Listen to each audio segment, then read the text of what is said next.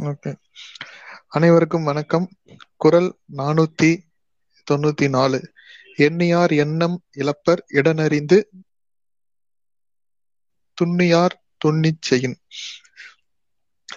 விளக்கம். தக்க இடத்தை அறிந்து பொருந்தியவராய்ச் செயலை நெருங்கி செய்வாரா செய்வாராயின் அவரை வெல்ல எண்ணியிருந்த பகைவர் தம் எண்ணத்தை இழந்து விடுவார்.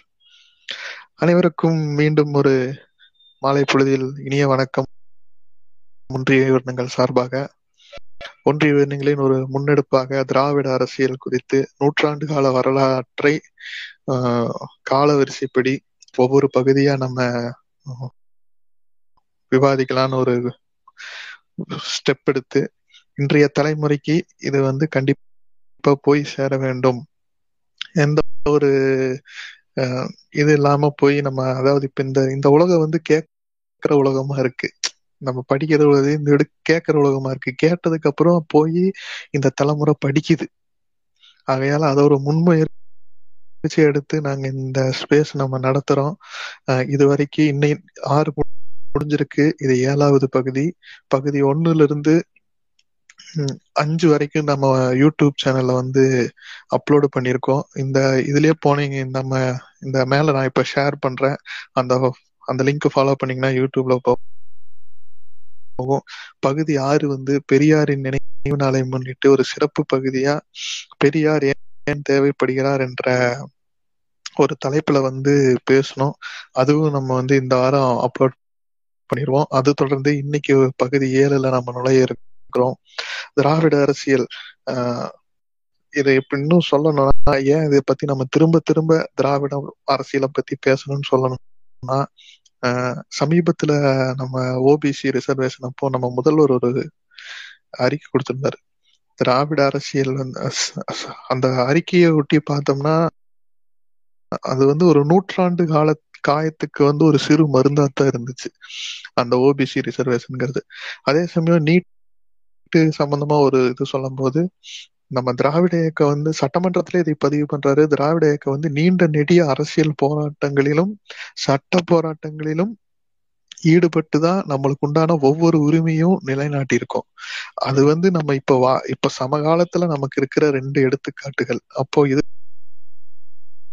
இதுக்கு முன்னாடி இருந்த நூற்றாண்டுகளை திராவிட இயக்கம் மக்களை எப்படி அரசியல் படுத்தி எப்படி நமக்கு டாக்டர் அம்பேத்கர் அவர்கள் வடித்து கொடுத்த சட்டத்தை பயன்படுத்தி நம்ம மக்களுக்கு எப்படி உரிமையை வாங்கி தந்து ஒரு தலைமுறையை வந்து ஆயிரம் ஆண்டு அடிமைத்தனத்திலிருந்து ஒரு தலைமுறையை சற்றேற நிமிர வைத்திருக்கிறது இந்த திராவிட அரசியல் த குறிப்பாக இது வந்து தமிழ்நாட்டை ஒட்டி பார்க்கும்போது. இன்னைக்கு அந்த தமிழ்நாட்டை ஒட்டி பார்க்கும்போது நம்ம பார்த்தாதான் இந்த திராவிட அரசியல் பயணத்தில் வந்த ஒரு இயக்கம் தான் இன்னைக்கு வந்து ஓபிசி ரிசர்வேஷன் வந்து ஒட்டுமொத்த இந்திய ஒன்றியத்துக்கே வாங்கி கொடுத்திருக்க ஒரு இதைய நம்ம பாக்குறோம் நேத்து பூரா வட இந்தியா ஃபுல்லா நம்ம இந்த உச்ச நீதிமன்றத்துல தீர்ப்பு வந்ததுக்கு அப்புறம் வட இந்தியால இருந்து எல்லாம் சொன்னாங்க. எல்லாம் நம்மளே இந்த தமிழ்நாட்டை வந்து தமிழ்நாட்டு முதல் வரையும் இந்த வழக்க தொடுத்ததையும் வச்சு பாராட்டுறாங்க. அப்போ இந்த அரசியல வந்து நம்ம இன்னும் ஆழமா கற்க வேண்டியது இருக்கு. அதற்குண்டான ஒரு முன்னெடுப்பு தான் இது.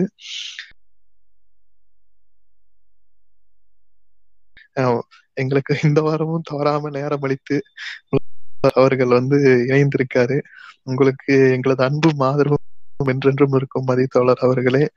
இன்றைய பகுதி ஏழுக்கு நீங்க எங்களை கூட்டி செல்லலாம். மீண்டும் ஒரு உங்களோட உரையை கேட்க இருக்கிறோம். இங்க லிஸ்னர்ஸ்ல இருக்கீங்க. இதுக்கு முன்னாடி இருக்க அனைத்து பகுதிகளும் நம்ம யூடியூப் சேனல் இருக்கு. கண்டிப்பா நீங்க கேளுங்க. அதுல மிக மாகவும் மிக தெளிவான விளக்கங்களையும் தோழர் கொடுத்திருப்பாரு. கண்டிப்பா அனைவரும் கேட்டு பயன்பெறுங்கள். இன்றைய பகுதிக்கு நாம் செல்லலாம். மதித்தோழர் அவர்களை பேச அழைக்கிறோம். ஒன்றிய சார்பாக. வணக்கம் தோழர். நீங்க தொடரலாம். வணக்கம் தோழர். திராவிட அரசியல் பகுதி ஏழு. தோழர்கள் அனைவரும் ஆறு பகுதி முடிச்சிருக்கோம். இப்ப ஏழாவது பகுதிக்கு நாம வந்திருக்கிறோம். ஆர்வத்தோடு வந்து கலந்து கொள்ளும் அனைத்து தோழர்களுக்கும் நன்றிகளும் கூட. நம்ம வந்து திராவிட பாதை திராவிட அரசியல் அப்படின்னா சாதிய ஒழிப்பு பெண் விடுதலை இந்த இதே முக்கிய கொள்கைகளாக நாம வந்து முன்னாடியே நம்ம சொல்லியிருக்கோம். அது குறித்து நம்ம பார்த்திருக்கிறோம் இரண்டும் ஒன்றுக்கொன்று தொடர்புடையவை. அதெல்லாம் நம்ம பேசியிருக்கோம். இதை தாண்டி அஹ், பொது உடைமை ஆளும் உரிமை ஆளும் உரிமை என்றால் தனி நாடு அதாவது தன் திராவிட நாடாக இருக்கலாம். ஆஹ், தமிழ்நாடு தமிழர்க்கே என்ற முழக்கமாக இருக்கலாம். இப்படி பல முழக்கங்கள் உண்டு. இவைகளெல்லாம் பெரியார் வந்து திராவிட அரசியல் வந்து எப்படியெல்லாம் செயல்பட்டு இருக்கின்றன அப்படிங்கறது எல்லாத்தையும் நம்ம பார்க்கலாம். இன்னைக்கு குறிப்பாக வந்து பொது உடைமை பற்றி பெரியாருக்கு பொது உடைமை பற்றிய கருத்துக்கள் குறித்து நாம இன்னைக்கு பார்க்கலாம். பொது உடைமை அப்படிங்கிறது வந்து என்ன அப்படின்னா ஒரு நில உடைமையாளரோ இல்ல ஒரு தொழிலுக்கு முதல் போட்ட ஒரு முதலாளியோ ஒருத்தர் இருக்கிறார் அப்படின்னா அவர் வந்து அந்த தொழில் நடைபெறுகிற பொழுது அந்த தொழிலில் வருகின்ற லாபத்தில் தொழிலாளர்களுக்கு கூலி மட்டும்தான் கொடுப்பாரே தவிர லாபத்தில் பங்கு கொடுப்பது இல்லை இதற்கு மாறாக லாபத்தில் பங்கு வேண்டும் அப்படிங்கிறதா ஏன்னா நஷ்டத்துல வந்து கண்டிப்பா தொழிலாளர்களுக்கு பங்கு கொடுக்கப்படுகிறது இல்லையா? உற்பத்தியில் லாபம் லாபத்துல வந்து ஆஹ், அதுல பங்கு கொடுக்கணும் அப்படிங்கிறது தான் பொது உடைமையின் ஆஹ், சித்தாந்தம்.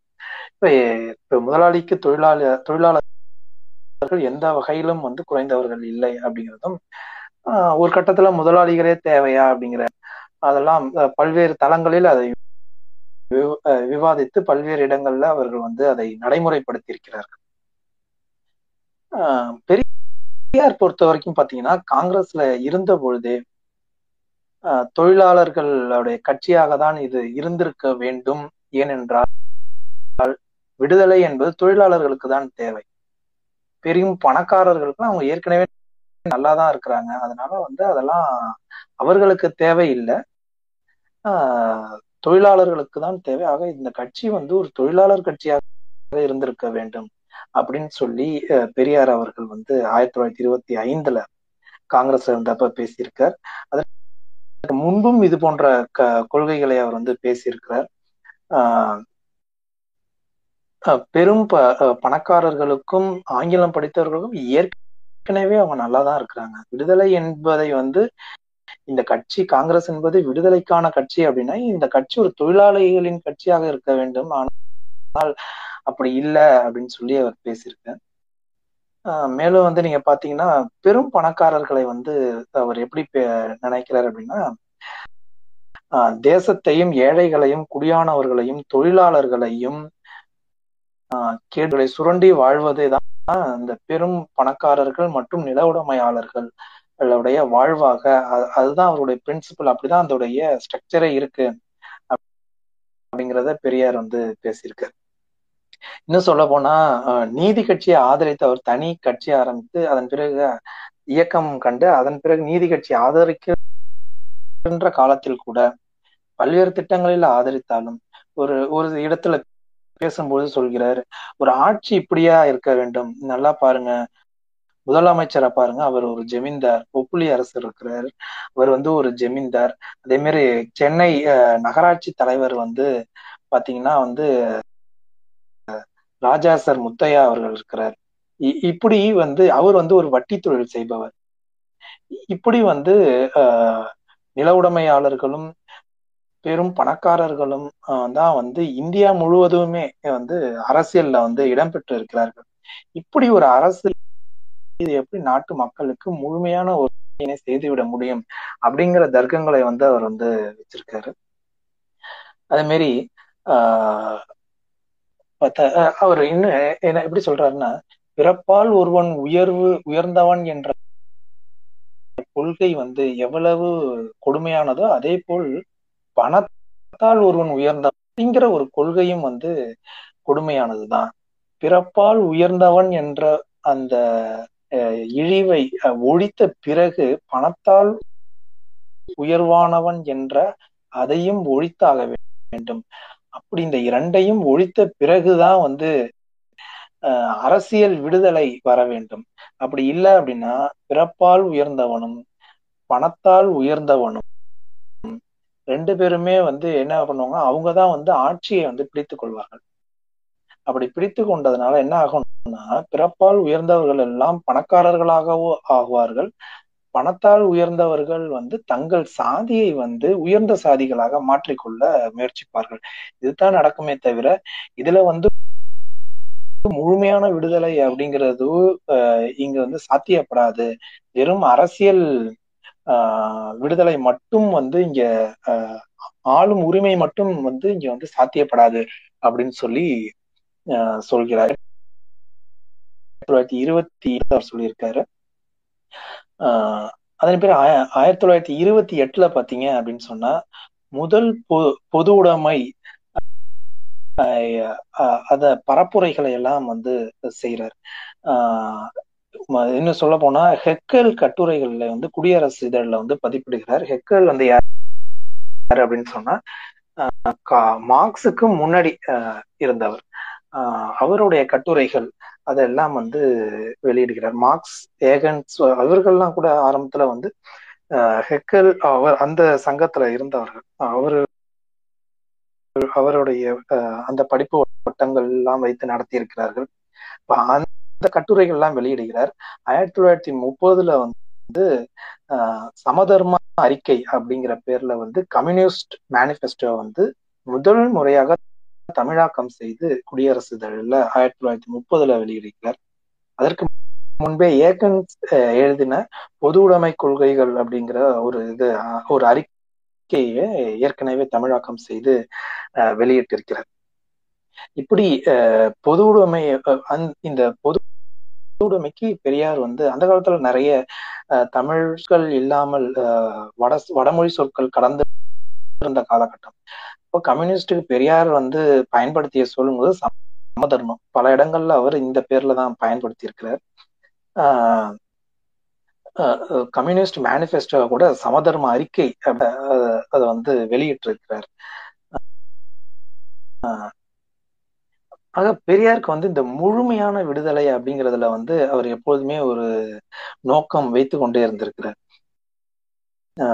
அவர் வந்து இதை சொல்லும் போது எப்படி சொல்றாருன்னா ஜெர்மனியில் தோன்றிய இந்த பொது உடைமை வந்து பல நாடுகளுக்கு பரவி இருந்தாலும் ரஷ்யாவில தான் வந்து ஒரு அரசை அமைத்து பரிச்சித்து பார்க்கிற ஒரு செயல் வந்து நடைபெற்று இருக்கிறது.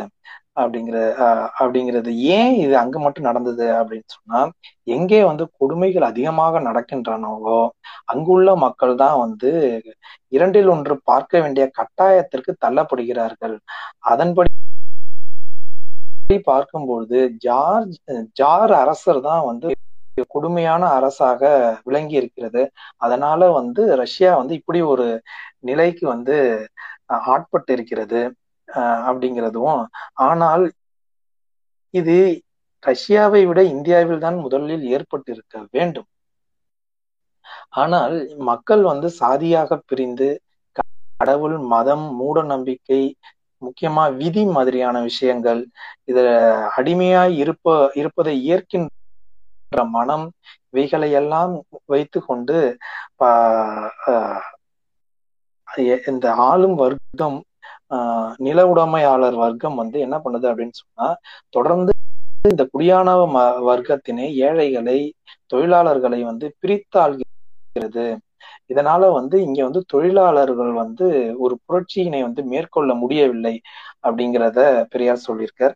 ஆனாலுமே வந்து உலகில் பல இடங்கள்ல வந்து இது மாதிரியான புரட்சிகள் ஏற்பட்டு விட்ட இந்த சமயத்துல வந்து நமக்கு கண்டிப்பாக வந்து ஆஹ் இந்தியாவிலும் இது மாதிரியான ஒரு புரட்சி ஏற்படும் என்பதை வந்து முதலாளிகள் வந்து மறந்து விடக்கூடாது ஆஹ் அப்படிங்கிறத அவர் சொல்லியிருக்காரு.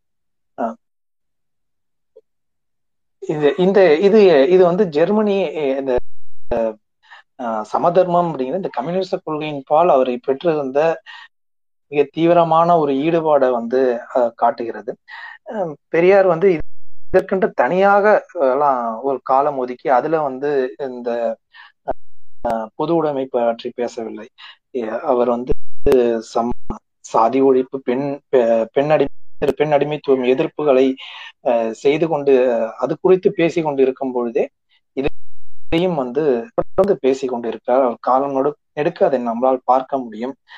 ஆஹ் முக்கியமாக தோழர் சிங்காரவேலன் ஜீவானந்தம் பெரியார் இவர்கள் வந்து இவர்களின் கூட்டமைப்பு வந்து இந்த பொதுடைமை இந்த தத்துவத்தை வந்து மிக க வீரியமாக பொது மக்களிடம் எடுத்து செல்வதற்கான ஒரு முன்னேற்பாடுகளை செய்வதற்கான ஒரு ஒரு குழுவாக செயல்பட்டார்கள்.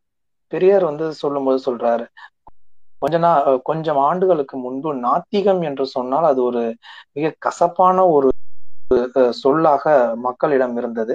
ஆனா இப்ப வந்து அது அப்படி இல்லை. ஏன் அப்படின்னு சொன்னா வந்து பொதுமக்களுக்கு அது வந்து பழகிவிட்டது. மேலும் வந்து வந்து அது வந்து வெறுக்கத்தக்க சொல் அல்ல அப்படிங்கிறதும் அதுவும் ஒரு ஆராய்ச்சி கண்ணோட்டத்திலுடைய ஒரு சொல்லாகவே அவர்கள் பார்க்கிறார்கள். ஆஹ் அது இன்றைய சிலருக்கு கசக்கிறது. அதுக்கு என்ன காரணம் என்றால் இந்த மதத்தை வைத்து இந்த கடவுளை வைத்து தன் வாழ்நாளையே ஓட்டி விடலாம் அப்படின்னு சொல்லிட்டு அதிலே பிழைப்பு நடத்துகிறவர்கள் தான் வந்து அது கசப்பாக தோன்றுகிறது.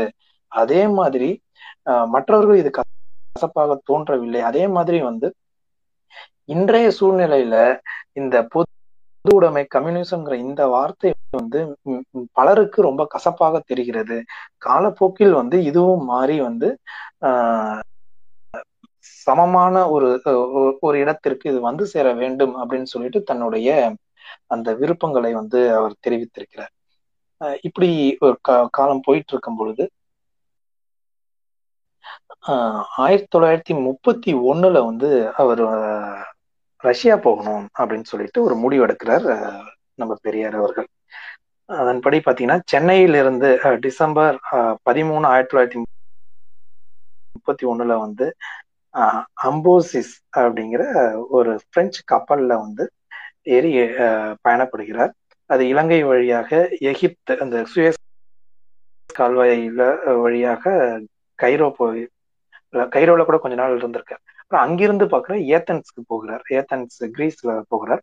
கிரீஸ்க்கு போயிட்டு அங்கிருந்து சோவியத் ஒன்றியத்திற்கு வந்து விண்ணப்பிக்கிறார். நான் வந்து உங்க நாட்டிற்கு வரணும் அப்படிங்கிறதுக்கு விண்ணப்பிக்கிறார்.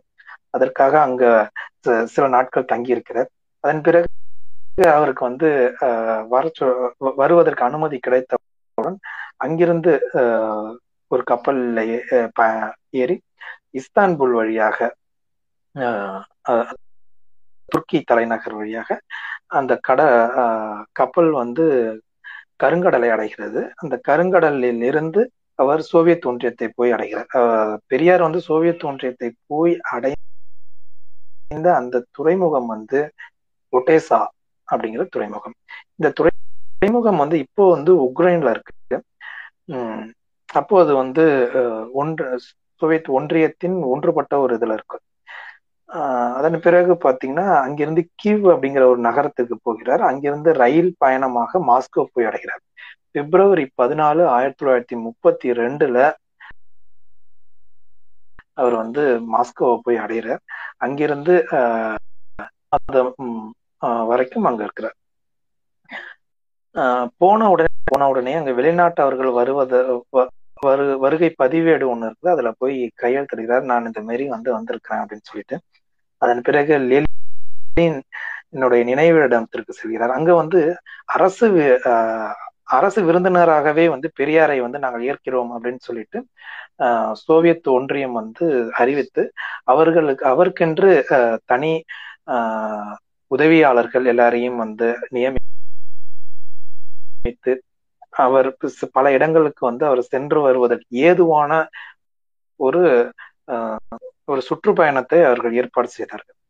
பெரியார் வந்து அங்க போயிட்டு பயிர்களை பார்வையிட்டு இருக்கிறார் அங்க போயிட்டு தொழிற்சாலைகளை பார்வையிட்டு இருக்கிறார் மின் நிலையங்களை பார்வையிட்டு இருக்கிறார் இப்படி சுத்தி இருக்கிற பல மாஸ்கோ சுற்றி வேறு நகரங்கள்ல இருக்க பல விஷயங்களை வந்து பார்வையிட்டு விட்டு அங்க எப்படி எல்லாம் செயல்படுறாங்கலாம் பார்வையிட்டுட்டு ஏப்ரல் பத்தொன்பது மீண்டும் மாஸ்கோ வர்றார். மாஸ்கோவில் வந்துட்டு அங்க நீதிமன்றங்கள் எப்படி செயல்படுகின்றன சிறைச்சாலைகள் எப்படி செயல்படுகின்றன அதே மாதிரி மோட்டார் வாகன நிறுவனங்கள் எப்படி செயல்படுகின்றன இதுமாரி நிறுவனங்கள்ல தொழில் சங்கங்கள் எப்படி செயல்படுகின்றன அதன் அலுவலகங்கள் எப்படி செயல்படுகின்றன இதெல்லாம் போய் பார்க்கிறார் நேர்ல குறிப்புகள் எழுதி கொள்கிறார். முக்கியமா தொழிலாளர்கள் வந்து பொதுவாக சமைத்து ஒரு பொதுவான உணவு கூடத்தில் எல்லோரும் வந்து சாப்பிடுகிறார்கள். இது வந்து அவர் ரொம்பவே அவருக்கு பிடித்திருக்கிறது. மக்கள் எல்லாம் இவ்வளவு ஒற்றுமையா இருப்பது வந்து எந்த பாகுபாடும் இல்லாமல் இருப்பது வந்து பெரியாருக்கு வந்து ரொம்பவே மகிழ்ச்சியினை கொடுக்குது. ஆஹ் இந்த நிலையில வந்து அங்க மே ஒன்று வருகிறது. மே தினம் அந்த கொண்டாட்டம் பார்க்கிறார். வந்து மிகப்பெரிய கொண்டாட்டமாக கொண்டாடப்படுகிறது.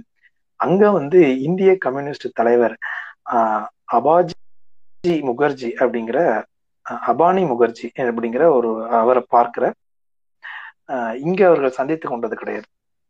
ரெண்டு பேரும் மாஸ்கோல போய் தான் சந்திச்சுக்கிறாங்க. பெரியார் வந்து என்ன சொல்றாரு அப்படின்னு சொன்னா நான் இங்கேயே இருந்துடுறேன். எனக்கு இங்க குடியுரிமை கொடுங்க அப்படின்னு சொல்லி எழுதியிருக்காரு அந்த இதுக்கு. நம்மளுடைய நல்வாய்ப்பு அது அது குறித்து அதன் பிறகு எந்த விதமான நடவடிக்கையும் ஏன்னா நமக்கு பெரியார் நமக்கு கிடைக்கணும் இல்லைங்களா? அதுக்காக நான் சொல்றேன். நம்முடைய நன்று வாய்ப்புன்ட்டு அந்த அளவுக்கு பெரியார் வந்து அந்த அந்த நாட்டில் இருந்த அந்த சமத்துவத்திற்கும் அங்கு இருக்கிற தொழிலாளர்களுடைய வாழ்க்கை முறையும் பார்க்கும்போது அந்த அளவுக்கு அதை வந்து மிக போற்று போற்றத்தக்க வகையிலே இருந்ததாக இருந்ததாக தெரிகிறது. பெரியார் வந்து அங்க இருக்கிற கூட்டங்கள்ல அறிமுகப்படுத்தும் பொழுது இந்தியாவின் நாத்திக தலைவர் இவர் அப்படின்னு சொல்லிட்டு பெரியார வந்து சோவியத் ஒன்றியத்துல அறிமுகம் செய்திருக்கிறார்கள். இப்படி போயிட்டு இருக்கும் பொழுது ஒரு கட்டத்துல இருந்தது. அங்க அப்படின்னு சொல்லிட்டு ஒரு இருக்கிறத வந்து அறிகிறார்கள். அவர் என்ன பண்றாரு அப்படின்னு பார்த்தா அவர் வந்து உலகம் முழுவதும் வந்து ஒரே குடையின் கீழான கம்யூனிஸ்ட் தொழிலாளர்களின் அரசின் கீழ் வர வேண்டும் அப்படிங்கிற ஒரு தத்துவத்துல இருந்திருக்காரு ஆனா வந்து லெலின் வந்து எப்படி அப்படின்னு சொன்னா ஒவ்வொரு நாடையும் தனித்தனியாக கம்யூனிஸ்டுகள் கட்சிகள் ஆளலாம் அப்படிங்கிற மாதிரியான ஒரு அவர்களுக்குள்ள ஒரு சிக்கல் இருந்திருக்கு. இவரை போய் வந்து ஐயாவோட போன ராமநாதன் அவர்கள் வந்து சந்தித்திருக்கிறார். இது வந்து ரஷ்ய உளவுத்துறைக்கு தெரிந்தவுடன் அவர்களை வந்து நீங்க வந்து நாட்டை விட்டு வெளியேறுங்கள் அப்படின்னு சொல்லி சொல்லிடுறாங்க. அதன் பிறகு வெளியேறி ஜெர்மன் நாட்டிற்கு வராங்க. அங்க மேற்கு ஜெர்மனி மேற்கு ஜெர்மனில கம்யூனிஸ்ட் ஆட்சி இருக்கிறது.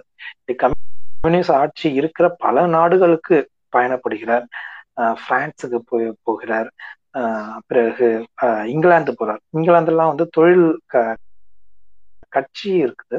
அந்த தொழில் கட்சியின் மாநாட்டுல போய் பேசியிருக்கிறார். அப்படி பேசும் பொழுதும் கூட பாத்தீங்க அப்படின்னு சொன்னா உலக தொழிலாளர்களே ஒன்றுபடுங்கள். நீங்க இந்த மாதிரி தனி கட்சிகளாம் நம்பி வந்து ஏமாந்துடாதீங்க இவங்களெல்லாம் வந்து முழு விடுதலை கொடுத்துட முடியாது அப்படின்னு சொல்லிட்டு அந்த கட்சி மாநாட்டுல போயிட்டு அவர்களுக்கு எதிராகவும் சேர்த்து பேசுகிறார் தொழிலாளர் மொத்த தொழிலாளர்கள் வந்து ஒன்றுபட வேண்டிய தேவை இருக்கிறது அப்படிங்கிறத வந்து சொல்றார். அதன் பிறகு தனது பயணங்களை முடித்து கொண்டு அவர் வந்து மீண்டும் வந்து சென்னை வந்து அடைகிறார். பல்வேறு இடங்கள்ல அதன் பிறகு நிகழ்ச்சிகள்லாம் பெரியாருக்கு வந்து ஏற்பாடு செய்கிறார்கள். பெரியார் வந்து அதன் பிறகு வந்து தன் தன்னுடைய இதுல வந்து தோழர் ராமசாமி அப்படின்னு சொல்லி அழைங்க எல்லாரையும் தோழர் அழை அழையுங்கள் அப்படின்னு சொல்றாரு. எப்படி வணக்கம்ங்கிற சொல்லை கொண்டு வந்தாரோ அது மாரி இப்ப தோழர்ங்கிற சொல்லை வந்து ரொம்ப அதிகமா பிரபலப்படுத்தினார். தோழர் ஜீவானந்தம் தோழர் சிங்க சிங்காரவேலன் இவர்களை கொண்டு ஒரு கட்சியை வந்து ஆயிரத்தி தொள்ளாயிரத்தி முப்பத்தி மூன்றுல வந்து உருவாக்குறார். சுயமரியாதை சமதர்ம கட்சி. பெரியார் வந்து சுயமரியாதை இயக்கத்துல இருக்கார். அதற்கு ஒரு கட்சி. இப்ப நீதி கட்சியை ஆதரித்து கொண்டிருக்கு ஆனால் அது ஒரு தனி கட்சி. ஆனால் தனக்கு ஒரு கட்சி அரசியல் கட்சி வேண்டும் அப்படிங்கிறதுனால ஒரு தனியா ஒரு கட்சியை வந்து ஆரம்பிக்கிறார் பெரியார். அது வந்து சுயமரியாதை சமதர்ம கட்சி அப்படின்னு சொல்லி சொல்லப்படுது. அழைக்கப்படுது. ஆஹ் இப்படி இருக்கும் பொழுது ஆங்கில அரசு தொடர்ந்து கெடுபிடிகள் பல அவர் வந்து ஐரோப்பிய சுற்றுப்பயணம் மேற்கொள்ளும் பொழுதே அவரை வந்து க கவனித்துக் கொண்டிருந்தார்கள். முக்கியமாக பாத்தீங்க அப்படின்னு சொன்னா ரயில் பயணம் செய்கிற பொழுது கப்பல்ல பயணம் செய்கிற பொழுதுலாம் வந்து பாத்தீங்கன்னா அவர் வந்து யார பின்தொடர்வதற்கான வழி எது ஆபத்து இருக்கு அப்படிங்கிறதுனால அவர் கொஞ்சம் ரகசியமாக தான் அங்கிருந்து போனார் அப்படிங்கிறது தான் தகவல். முக்கியமாக நிலக்கரிகள் ஏற்றி கொண்டு போன அந்த இதுல வந்து இவர் போனார் அப்படின்ட்டு சொல்லுவாங்க. அந்த கப்பல்ல. அங்க போய் சோவியத் ஒன்றியத்துக்கு எல்லைக்குள்ள போன பிறகு தான் வந்து வெளியில் வந்து அந்த கப்பல்ல வந்து நடமாடினார்கள் அப்படின்னும் சொல்லப்படும். இங்க வந்த பிறகும் வந்து ஆஹ் நிறைய கெடுபிடிகள் இருந்தன. ஒரு கட்டுரை ஒன்று எழுதினார் இன்றைய ஆட்சி ஏன் ஒழிய வேண்டும்? அப்படின்னு சொல்லிட்டு ஒரு கட்டுரை ஒன்று எழுதினார் ஆயிரத்தி தொள்ளாயிரத்தி முப்பத்தி நான்குல. அப்படி எழுதும் பொழுது அதுல வந்து இப்போ இருக்கிற இந்த ஆட்சியானது வந்து பணக்காரர்களுக்கான ஆட்சியாக இருக்கிறது ஒரு ஏகாதிபத்தியத்திற்கான ஆட்சியாக இருக்கிறது அப்படிங்கிறத அவர் சுட்டி காட்டுறார் இதுல வந்து ஏழைகள் எவ்வளவு தூரம் பா நசுக்கப்படுகிறார்கள் அப்படிங்கிறதெல்லாம் சுட்டி காட்டுறாரு இதை வந்து அவர் காங்கிரஸ்க்கு இருக்கும் பொழுது கூட அவர் இதை தான் சொல்லியிருக்கிறார். இது வந்து விடுதலை என்பது தொழிலாளர்களுக்கான தான் தேவை. ஏகாதிபத்தியத்தை எதிர்த்து விடுதலை என்ற ஒரு குரலை கொடுக்கும் பொழுது நீங்கள் ஒரு தொழிலாளர்களுக்கான ஒரு கட்சியாக அமைந்திருக்க வேண்டும். ஆனால் அப்படி அமையவில்லை அப்படின்னு சொல்லி சொல்றார். ஆனா அதே தான் இப்பயும் எழுதுறார். ஆனா அதே இன்னும் கொஞ்சம் காட்டமாக எழுதுறார். இப்ப வந்து கடுமையான நடவடிக்கைகள் எடுக்கப்படுது. அவர் மீது ராஜதுரோக வழக்குகள் பதிவு செய்வது அதுக்கு முன்னாடி நிறைய வழக்குகள் பார்த்திருக்கார். மற்றும் அவர் குடும்பத்தினார் மீது கண்ணம்மாள் தான் குடியரசு இதழுடைய உரிமையாளராக பதிவு செய்யப்பட்டிருந்தது. அவர்கள் மீதும் வந்து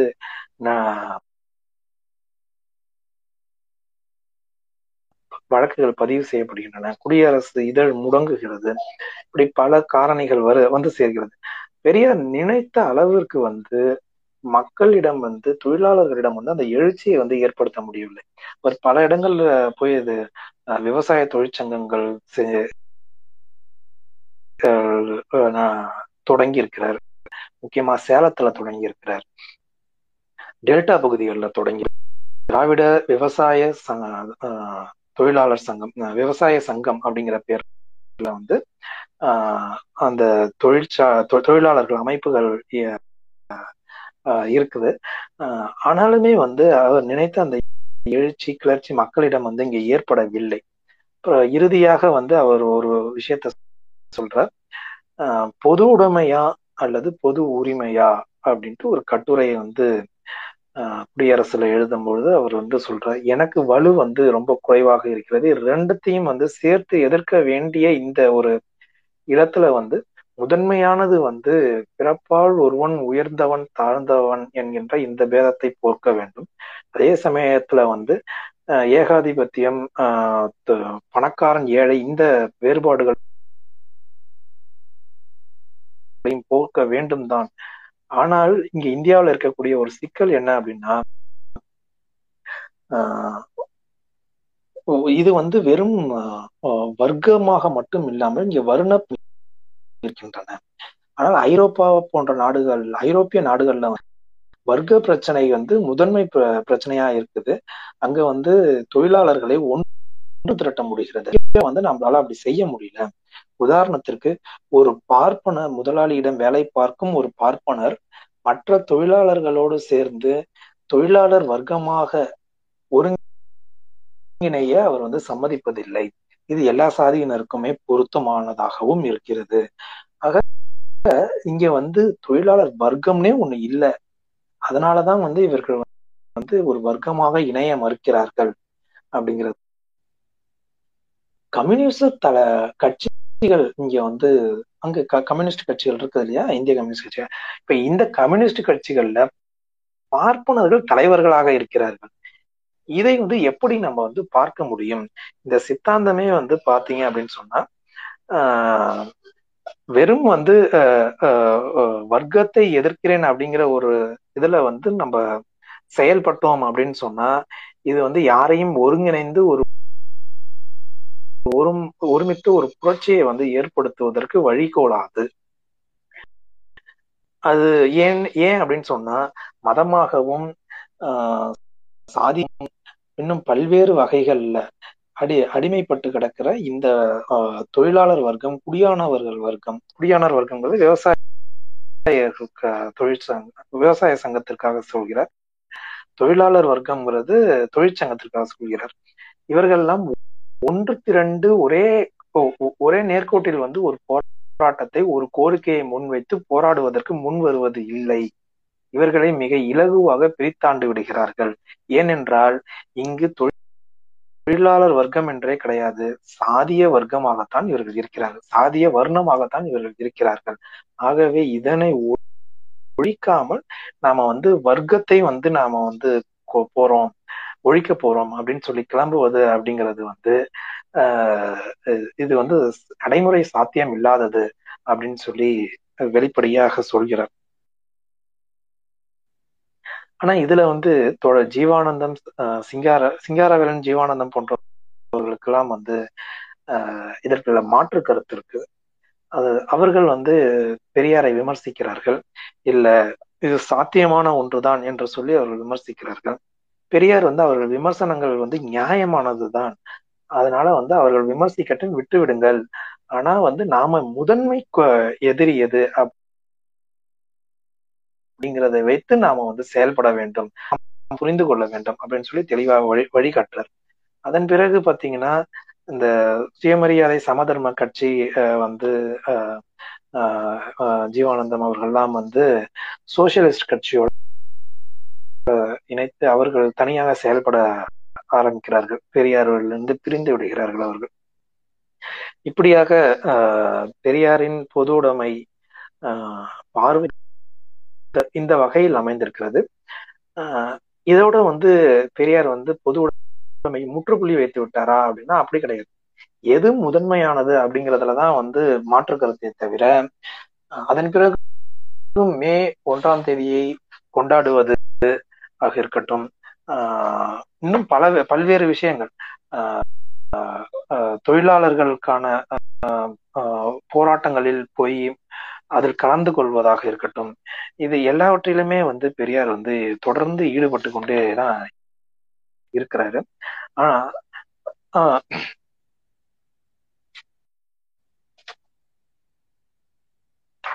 ஆஹ், இதுல முக்கியமா நம்ம சொல்ல வேண்டியது என்னன்னா அவர் வந்து ஜமீன்தார் அல்லாதார் மாநாடு ஆஹ், வட்டிக்கு விடுபவர்கள் அல்லாதார் மாநாடு இந்த மாதிரி எல்லாம் வந்து மாநாடுகளை வந்து அவர் வந்து கொண்டு வந்திருக்கிறார் நடத்தி இருக்கிறார் ஆஹ் ஆனால் வந்து பாத்தீங்கன்னா கம்யூனிஸ்ட் கட்சிகளோட ஒரு ஒரு ஒரு வித கோட்பாடு ரீதியிலான ஒரு வாதங்களோடு சென்று இருப்பதை நம்மால பார்க்க முடியும். ஆஹ் அதற்கு வந்து பெரியார் வந்து ஒரு சில இடங்கள்ல சொல்லியிருக்கிறார். காரல் மார்க்ஸ் மூலதனத்துல எழுதும் பொழுது அதன் இரண்டாவது பகுதியில வந்து ஆஹ், இந்தியா போன்ற நாடுகள்ல வேதத்தையும் பசுமாடு போன்றவைகள்லாம் வந்து வச்சு இது மாரி செய்யறாங்க இதெல்லாம் அறிவுடைமை ஆகாது. இந்த மாதிரி இருக்கிற இடத்துல வந்து எப்படி வந்து இந்த மாதிரி இந்த மாதிரி இருந்தா உணர்ச்சி ஒ- ஒ- ஒரு ஒருமித்த கருத்தை எப்படி கொண்டு வர முடியும்? ஆஹ் ஒரு எழுச்சி எப்படி உருவாக முடியும் அப்படிங்கிறத மார்க்ஸ் எழுதியிருக்கிறார். இதை வந்து சுட்டி காட்டி பெரியார் சொல்லியிருக்கிறார். இது இங்கிருப்பவர்கள் ஏன் தெரியவில்லை அப்படிங்கிறது.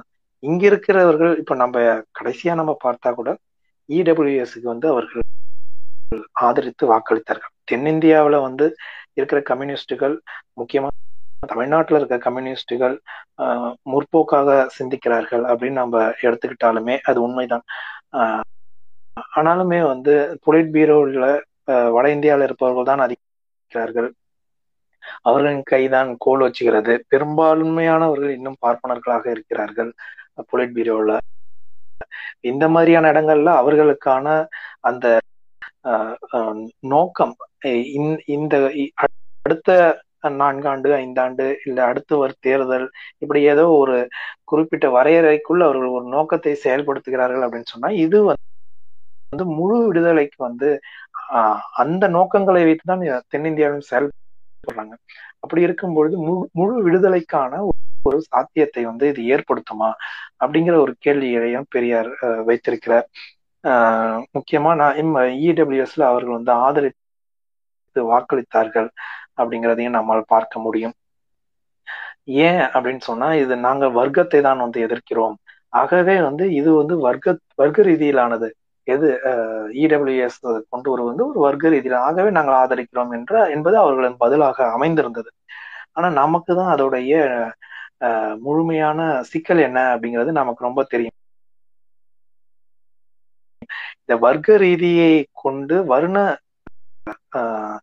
பேதங்களை வந்து சாதி பேதங்களை வந்து களைய விடாமல் செய்கின்ற ஒருவித மோசடி அப்படிங்கிறது. ஏன்னா பிஜேபிக்கு வந்து வர்க்கத்தை களையணும் அப்படிங்கிற ஒரு நோக்கம்லாம் கிடையாது.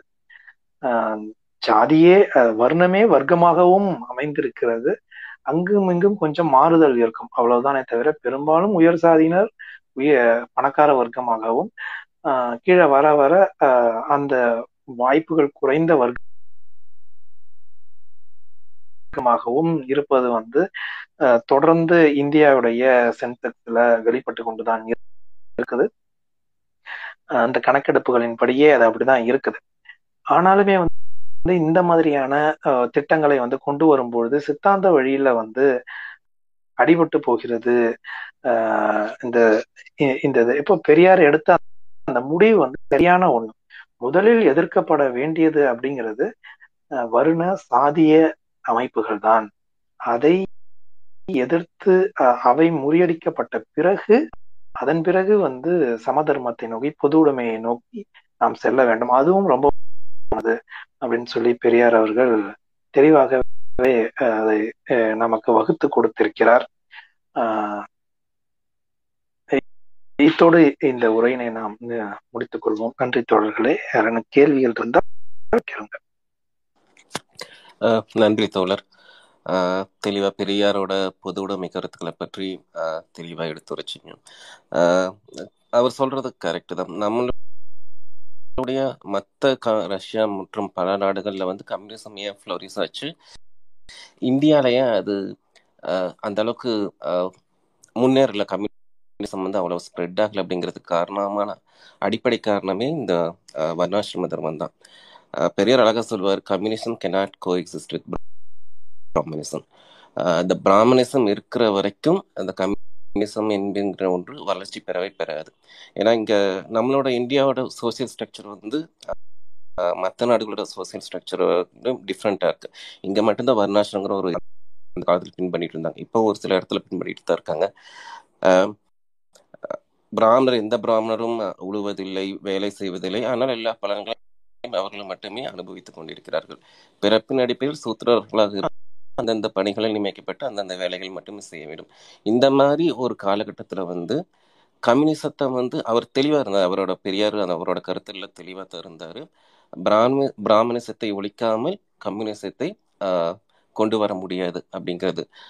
இப்பவும் அதே நிலைதான் சொல்கிறேன் கம்யூனிசம் வந்து இன்னும் வளராமல் இருக்கிறது காரணமே அதுதான். நீங்கள் சொன்ன மாதிரி இன்னும் பல உயர் பதவிகளில் வந்து பிராமின்ஸ் தான் அதில் பொலிட் பியூரோ மெம்பர். எக்ஸப்ஷனா சொல்லணும்னா பகுஜன் பகுஜன் சமாஜ் மட்டும்தான் சொல்ல முடியும். இந்த காலத்துல வந்து பெரியார்களுக்கு இவர் கம்யூனிசத்தை கொண்டு வரும்போது பெரியாருக்கு என்ன மாதிரியான எதிர்ப்புகள் இருந்தது?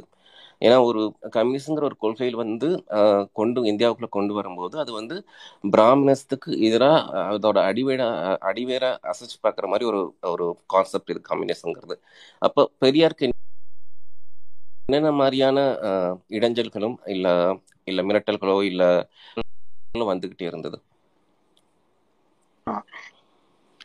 பெரியார் வந்து ஒரு புதிய கட்சி ஆரம்பிக்கிறார் அப்படிங்கிற போது அவர் வந்து இங்கிலாந்து அவர் வந்து இது ஐரோப்பிய சுற்றுப்பயணம் எங்கெங்கெல்லாம் அந்த நாடுகள்லாம் போய் சுற்றுப்பயணம் ஏற்ப மேற்கொள்ளும் பொழுதே பாத்தீங்க அப்படின்னா இங்கிலாந்துல இருந்து ஒரு கடிதம் வந்து மெட்ராஸ் பிரசிடென்சிக்கு வருது. இப்படி ஒருவர் வந்து விண்ணப்பித்திருக்கிறார் இவர் போறான் அப்படின்னு சொல்லிட்டு இவரை வந்து தடுக்கணும் அப்படிங்கிற மாதிரி சொல்லியிருக்காங்க. அப்போ இங்கிருந்த நீதி கட்சியார் சொல்றாங்க அவரெல்லாம் தடுக்க முடியாது. அவர் போகணும்னு நினைச்சா போய் தான் தீர்வாரு அப்படிங்கிற மாதிரி அவங்க பதில் சொல்லியிருக்காங்க. பெரியார் அதான் இந்த ஆயிரத்தி தொள்ளாயிரத்தி முப்பத்தி நாலுல தான் வந்து பிரிட்டிஷ் அரசு வந்து இந்த ஒரு காரணத்தை கொண்டு அவர்களை வந்து நிராகரித்தது. ஆனா பெரியார் மீதான ஒரு சந்தேக பார்வை பிரிட்டிஷ் அரசுக்கு தொடர்ந்து இருந்து கொண்டே இருந்தது. இவங்க எல்லாம் சொல்லுவாங்க பெரியார் வந்து பிரிட்டிஷோடைய அடிவரடிங்கிற மாதிரி. ஆனா அப்படி கிடையாது. பெரியார் வந்து பெ- பெரியாரை வந்து சந்தேக பார்வையோட தான் அவர்கள் வந்து அணுகி இருக்க முடியும். ஆஹ் அவர் வந்து ரஷ்யா போயிருக்கிறார். மேலும் வந்து அங்க வந்து அவர் வந்து சிறப்பு விருந்தினராக ஆஹ் அங்கீகரிக்கப்பட்டிருந்தார்.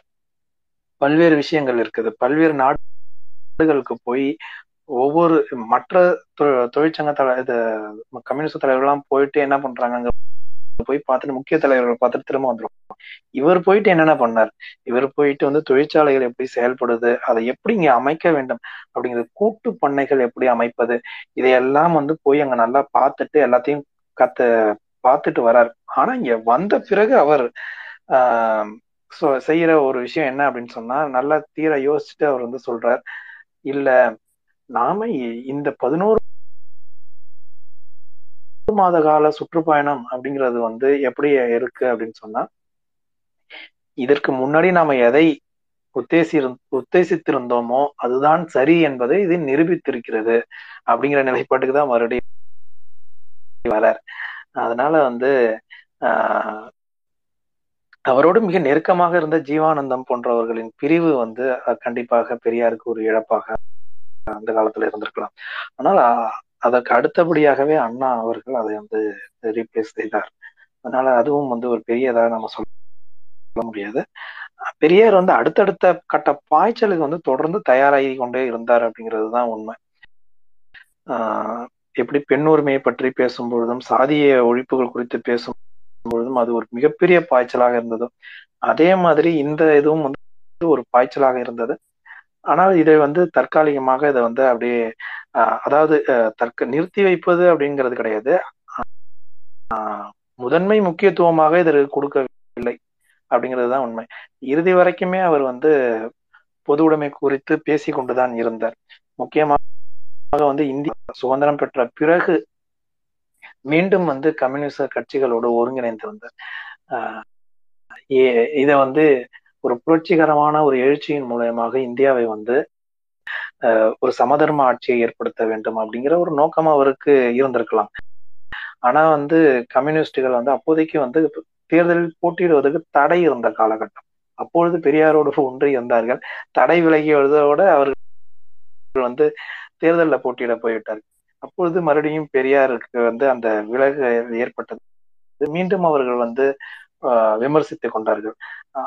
ஆனா வந்து ஆஹ் இது வந்து ஒரு நாகரிக விமர்சனங்கள் ஒரு சித்தாந்த விமர்சனங்களாக தான் இருந்ததனே தவிர பொதுவுடைமைக்கும் திராவிடத்திற்கும் இடையிலான அந்த ஒரு பரஸ்பர ஒரு நோக்கம் எது முதன்மை என்க- என்ற அந்த அடிப்படையில் தான் இருந்ததே தவிர மற்றபடி மெட்ராஸ் பிரசிடென்சியை எடுத்த அளவுக்கு இங்க இருக்கிற தலைவர்கள்லாம் பெரிய அந்த சிக்கலையும் உணர்ந்தே இருந்தார்கள். ஆனா முழுமையாக செயல்பட முடியாத வண்ணம் தான் அவர்கள் இருந்தது அப்படிங்கிறத நம்ம புரிஞ்சுக்கிறோம் நன்றி தோழர். ஆஹ் இப்ப வந்து லிசனர்ஸ் இருக்கிறவங்க எந்த கேள்வியா இருந்தாலும் நீங்க ரெக்வஸ்ட் கொடுக்கலாம். உங்களுக்கு ஸ்பீக்கர் ஆப்ஷன் வழங்கப்படும். உங்கள் கேள்விகளை வந்து தோழர்கிட்ட கேட்கலாம்.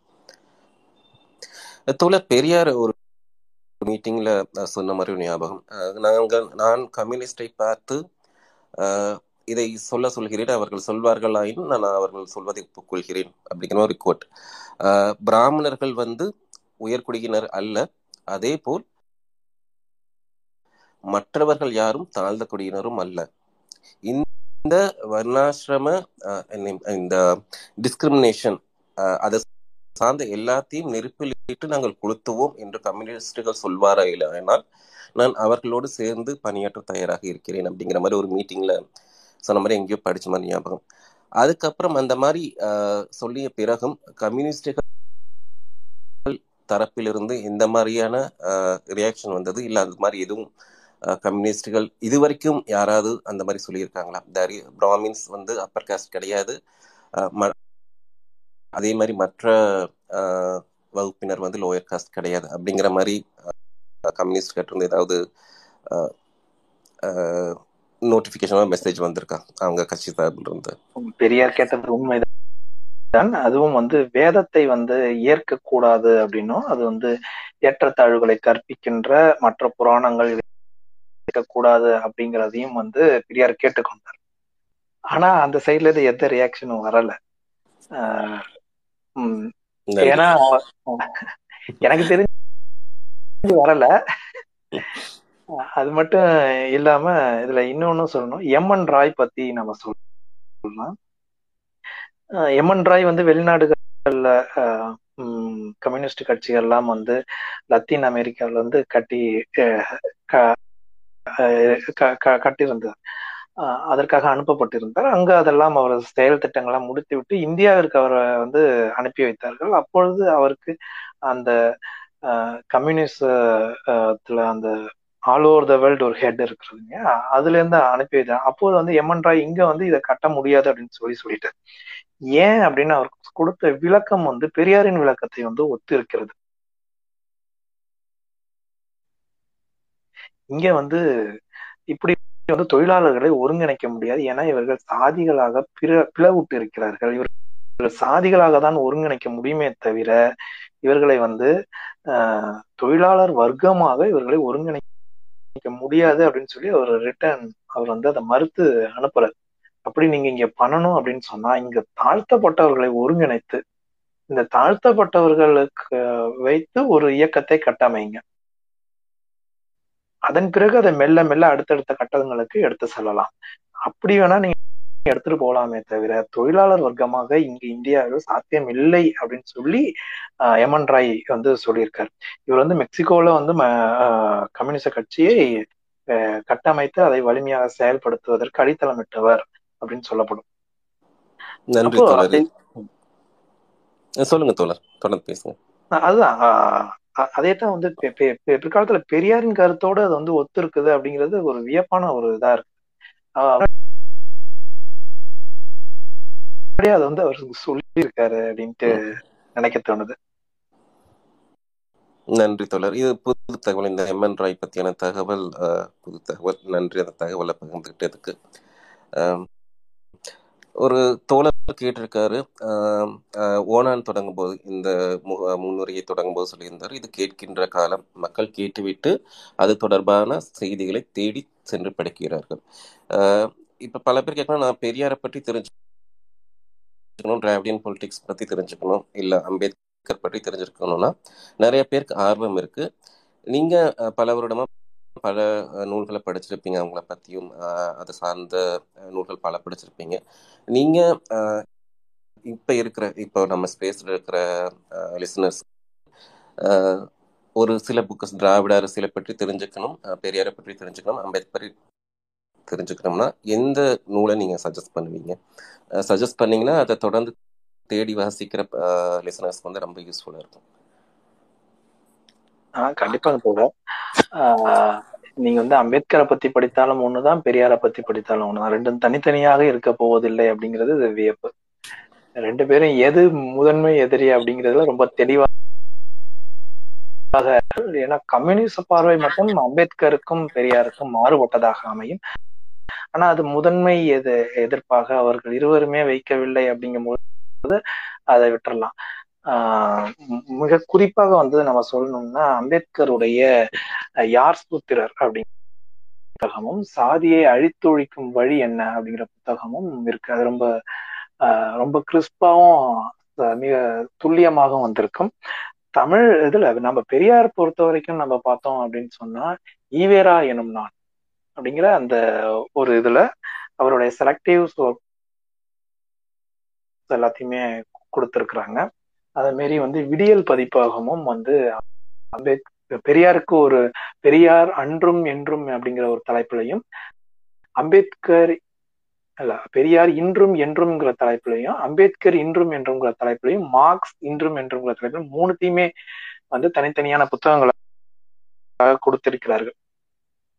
ஆஹ் இது வந்து ரொம்ப நல்லா இருக்கும் பெரியார் பொறுத்த வரைக்கும் தனியாக அமர்ந்து ஒரு புத்தகமாக அவர் வந்து அப்படிலாம் எழுதி வெளியிடல. அவர் அவருடைய குடியரசு அன்றைய விஷயங்களின் தலையங்கங்களாக ஆஹ் வெளிவரும் சொற்பொழிவுகளாக வெளிவரும். இந்த மாதிரியான இதுலதான் வரும். அப்போ நம்ம பெரியாரை பற்றி படிக்க வேண்டும் அப்படின்னு சொன்னா அவருடைய அவருடைய அந்த செலக்டிவ் ஒர்க்ஸ் தான் நம்ம வந்து படிக்க வேண்டியது இருக்கும். ஆனா அம்பேத்கர் இதுல பா பார்க்கணும் அவர் தனி புத்தகமாகவே எழுதி விடுவார். அப்போ ஒரு குறிப்பிட்ட ஒரு கான்செப்ட் ஒரு கருத்தியல் குறித்து அவருடைய பார்வை என்ன அப்படிங்கிறது அவருக்கு தனியா ஒரு புத்தகம் இருக்கும். அந்த மாதிரி நம்ம எடுத்துக்கலாம். என்ன ஒரு வியப்பு அப்படின்னு சொன்னா ரெண்டு பேர் கருத்தும் ஒன்னாதான் இருக்கும். ரெண்டு பேரும் இதுக்கே வந்து அந்த காலத்துல பாத்தீங்கன்னா இவ்வளவு தூரம் வந்து இப்ப எல்லாமே வந்து கடித போக்குவரத்து அதுவும் கடிதமும் வந்து அதிகமாக வந்து ரெண்டு பேரும் இருந்துகிட்டதா தகவல் இல்லை. எப்பயோ ஒரு முறை இதுதான். எப்பயோ ஒரு முறை பார்ப்பதுதான். ஆனாலுமே வந்து இருவரின் கருத்தோட்டமும் ஒன்றாக அமைந்திருந்தது அப்படிங்கிறது ரொம்ப வியப்பானது. முக்கியமா இந்த சுற்றுப்பயணத்தில் இருந்த பொழுது பிரான்ஸ்ல இருந்த பொழுது ஒரு நிகழ்வு அந்த வட்டமேஜை மாநாட்டில் வந்து அம்பேத்கர் வந்து பேசி இரட்டை வாக்குரிமையை அப்போ வந்து காந்தி வந்து இங்க வந்து உண்ணாவிரதம் இருக்கிறார். அப்போ அங்கிருந்து பெரியார் தந்தி அனுப்புகிறார் அம்பேத்கருக்கு. நீங்க வந்து பல கோடி தாழ்களுடைய இந்த உரிமையை வந்து காந்திக்காக வந்து விட்டு கொடுத்துறாதீங்க. அவருடைய உயிரை காப்பாற்றுறதுக்காக இத்தனை பேருக்குடைய உயிரை வந்து விட்டு கொடுத்துறாதீங்க அப்படின்னு சொல்லி அங்கேருந்து தந்தி அனுப்புறாரு. உண்மையை சொல்லணும்னா பல்வேறு தலைவர்களும் இந்தியா முழுவதுமே வந்து அம்பேத்கருக்கு எதிராக இருந்த பொழுது தாழ்த்தப்பட்ட தலைவர்கள் என்று தங்களை அடையாளப்படுத்தி கொண்டவர்களும் இன்க்ளூடிங் சென்னையில இருந்தவங்களும் உட்பட எல்லோருமே வந்து அம்பேத்கருடைய முடிவுக்கு எதிராக இருந்த காந்திக்கு ஆதரவாக இருந்த ஏன்னா மக்கள் எழுச்சி அப்படி இருக்குது அப்படிங்கிறதுனால காந்தி உண்ணாவிரதம் இருந்தாலும் மக்கள் எழுச்சி வந்து வேறு திசையை நோக்கி பயணிக்க ஆரம்பித்து விட்டது அப்படிங்கிறதுனால அந்த மாதிரி முடிவுகளை எடுத்தார்கள். எனக்கு தெரிஞ்சு பெரியார் மட்டும்தான் இப்படி ஒரு ஒரு தன் தந்திய வந்து அனுப்பியிருக்க முடியும். அவரால் மட்டும்தான் முடியும். அதனாலதான் அவர் பெரியார் அப்படின்னு நான் நினைக்கிறேன். நன்றி தோழர். தோழர் இந்த திராவிட அரசியலை பற்றி தெரிந்து கொள்வதற்கு ஏதாவது புத்தகங்கள் இருக்கா? திராவிட அரசியல் வந்து தனித்தனியா தான் நம்ம இது பண்ண முடியும். இப்போ உம் சுயாட்சி பத்தி தெரியணும் அப்படின்னு சொன்னா வந்து முரசொலி மாறன் அவர்கள் எழுதின சுயாட்சி அந்த புத்தகம் இருக்குது. திராவிட அரசியல் முதல் தொகுப்பா வந்திருக்கு. ரெண்டாவது தொகுப்பு சுயாட்சின்னு வந்திருக்கு. அது ரொம்ப அருமையான புத்தகம். மேலும் வந்து பெரியாருடைய தமிழ் தேசியத்தையும் பொது உடைமையும் பற்றி தெரிந்து கொள்ள வேண்டும்னா ஐயா சுபவி அவர்கள் எழுதிய பெரியார் என்னும் இடதுசாரி தமிழ் தேசியம் அப்படிங்கிற புத்தகம் இருக்குது. மேலும் வந்து நீதி கட்சியினுடைய இதுக்கு நீதி கட்சிக்கான வரலாறு ஒரு புத்தகம் இருக்குது. ஆனா நீதி கட்சியில நம்ம பார்த்தோம் அப்படின்னு சொன்னா நம்ம அதை பத்தி பின்னாடி பேசலாம். அது அந்த பாயிண்ட் எல்லாம் திமுகவை பற்றி பார்க்கணும்னா அண்ணாவுடைய ஆக்டிவ் ஒர்க்ஸ் ரொம்ப முக்கியமான இது. நம்ம அதுவும் அடுத்த இதுல நம்ம போட போற ஒரு முக்கியமான விஷயம். அதனால அதோட நம்ம முடிச்சோம். ஜீவானந்தம் அவர்கள் பிரிந்து விட்டார். ஆனால் அண்ணா வந்து சேர்ந்தார் அப்படிங்கிறதோட முடிச்சிருக்கோம். அண்ணாவுடைய ஒர்க்ஸ் வந்து பெரியாரை வந்து மிக அதிகமாக மக்கள்கிட்ட கொண்டு போய் சேர்த்த ஒரு ஒர்க்ஸ் அது ரொம்ப முக்கியமானது. மக்கள்கிட்ட வேகமாக பயணித்த காலகட்டம்னு கூட அதை நம்ம சொல்லலாம். நன்றி தோழர். நன்றி. பல புத்தகங்கள் பேரை பரிந்துரைச்சிருக்கீங்க. ஐ திங்க் uh, uh, நம்மளோட லிசனர்ஸ்க்கு வந்து ரொம்ப யூஸ்ஃபுல்லாக இருக்கும்னு நினைக்கிறேன். Uh, தோழர்களே உங்களுக்கு ஏதாவது கேள்வி இருந்தால் நீங்கள் ரெக்வஸ்ட் கொடுங்க. உங்களுக்கு வாய்ப்பு வழங்கப்படும். உங்கள் கேள்வியில கேட்கலாம்.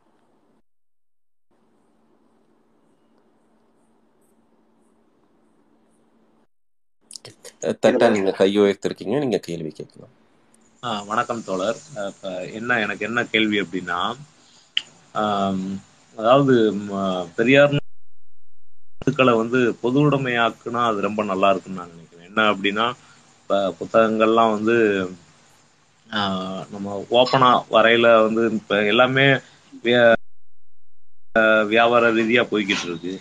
பெரியாரினுடைய கொள்கைகள் வந்து அடிமட்டத்து மக்கள் வரையும் வந்து கொண்டு போகணும் அப்படின்னோம்னா அதுல நிறைய இலவசங்கள் இருக்கணும்ட்டு நான் எதிர்பார்க்கிறேன். சின்ன சின்ன புத்தகங்கள் வந்து பெரியாரனுடைய கருத்துக்களை கொண்டு போறது. ஏன்னா இப்ப வரையும் வந்து இந்த ஜாதிங்கிற சட்டையை வந்து உதற முடியாம தான் எல்லாருமே இருக்காங்க. அஹ் அதனுடைய அந்த ஆழிய கருத்துக்கள்லாம் எல்லா மக்கள்கிட்டையும் போய் சேரணும் அப்படின்னோம்னா அது இலகுவா கிடைக்கிறதுக்கு என்னென்ன மாதிரியான விஷயங்கள் இருக்கோ அதெல்லாம் செய்யணுங்கிறது என்னுடைய ரெக்வெஸ்டா கண்டிப்பாக தோழர். உரிய தலைவர்கள் அதற்கான வழிகளை செய்வார்கள் எதிர்பார்க்கலாம்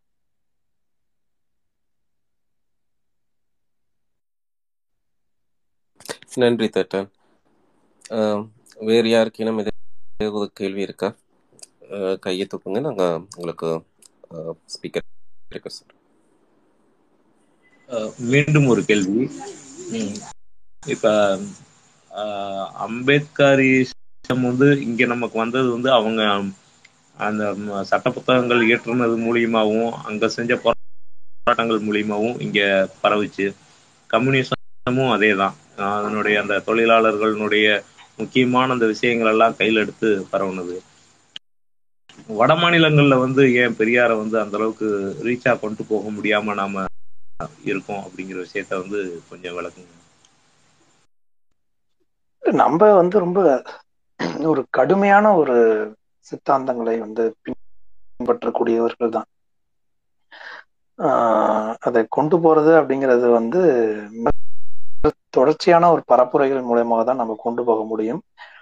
இன்னும் நம்ம தமிழ்நாட்டிலேயே வந்து ஆஹ் இப்போ ஓரளவுக்கு நம்ம நிறைய பேரை நம்ம இங்க கொண்டு வந்தாச்சு. அதனால இப்ப நம்ம அடுத்த கட்டத்துக்கு நோக்கி நம்ம சிந்திக்கிறோம். இந்தியா முழுவதும் கொண்டு போகிறதுன்னு. ஆஹ் பெரியார் வந்து அங்க வட வட இந்தியாவிலையும் சில கூட்டங்கள்ல போய் பேசியிருக்காரு. குறைவான கூட்டம் தான் ஆனா பேசியிருக்கிறார். இன்றைய ஜார்க்கண்ட் மாநிலங்கள் அப்போதைக்கு மத்திய பிரதேசத்துல இருந்தது. அங்கெல்லாம் பேசியிருக்கிறார். இங்க இருக்கிற பார்ப்பனர் அல்லாதவர்கள் எல்லாம் வந்து தங்களை திராவிடர் அப்படிங்கிற ஒரு இதுல சொல்லிக்கணும். நீங்கள் சூத்திரர் என்றதை ஏற்கக்கூடாது.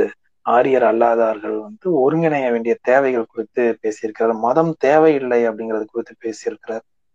ஆஹ் ஆனா இது ஒரு சில இது மட்டும் பத்தாது. மேலும் வந்து பாத்தீங்கன்னா பெரியார் இந்த காலகட்டம் அப்படிங்கிறது வந்து முதல் உலக போர் இரண்டாவது உலக போர் இந்திய சுதந்திர போராட்டம் காந்தியோடைய மிகப்பெரிய இமேஜ் கட்டமைப்பு இப்படி பல விஷயங்கள் வந்து கடந்து வந்த ஒரு காலகட்டம் அது.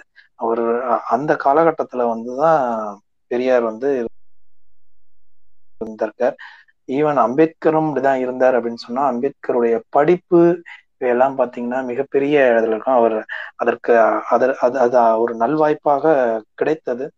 ஆனா பெரியார் வந்து படிப்பெல்லாம் இல்ல. இங்க இருக்கும் மக்களை அப்படியே படித்துதான் வளர்ந்தவர். நம்ம இந்திய இன்றைய அமர்வுல கூட பார்த்தது வந்து அவர் நேர்ல போயே பார்த்துட்டு வர்றதுதான். யாரும் சொல்லி கேட்கிறது அப்படிங்கிறது மட்டும் இல்ல. நேர்ல போய் பார்க்கிறது நிறைய புத்தகங்களை தானாக படிப்பது இந்த மாதிரியான ஒரு இதுலதான் நம்ம பெரியார் இருந்தார். ஒரு ஒரு வேளை ஒரு மொழி ஒரு தடையாக கூட இருந்திருக்கலாம். அவர் ஆந்திரா போய் கூட கர்நாடகா போய் கூட நிறைய கூட்டங்கள் பேசியது கிடையாது. தமிழக எல்லைக்குள் தான் வந்து நிறைய கூட்டங்கள் வந்து பேசியிருக்கிறார். தமிழ்நாட்டுடைய தன்னுடைய அரசியல் எல்லையாக அவர் தீர்மானித்து வைத்திருந்தார். திராவிடம் என்கின்ற அந்த சொல் வந்து அது கருத்தியலாக தான் கொண்டு போனது. அது எப்படி ஆறு மாநிலங்களுடைய தொகுப்பு அப்படிங்கறத வந்து நாளைக்கு பார்ப்போம். அது அண்ணாவோட சேர்த்து அதை நம்ம பார்ப்போம். அது வேற. ஆனா வந்து பெரியார் வந்து திராவிடர் கழகம் பேர் வைக்கும்போது அவர் சொன்னார் இல்ல நீங்க இந்த பேரை பயன்படுத்தக்கூடாது அப்படின்னு சொல்லும்போது இல்ல சூத்திரருக்கான வேறு தான் நீங்க சொல்லுங்க நான் அந்த பேரை பயன்படுத்திக்கிறேன். என்னோட அறியாமையை ஒப்புக்கொண்டு நான் அந்த பேரை பயன்படுத்திக்கிறேன். ஆனா அந்த இழிநிலையை குறி ஒப்பிடாமல் ஒரு கட்சியின் பெயரை வந்து நான் வைப்பதுல வந்து நான் இந்த அரசியலுக்கு இந்த மக்களுக்கு துரோகம் செய்தவன் ஆயிடுவேன் அதனால நான் இப்படிதான் வைக்க முடியும். இதே நோக்க இதே நோக்கத்தை குறிக்கின்ற இதே பொருளை குறிக்கிற வேற சொல் இருந்தா சொல்லுங்க அப்படின்னு சொல்லி சொன்னேன். ஆக பெரியாருடைய அரசியல் எல்லை இதுதான்.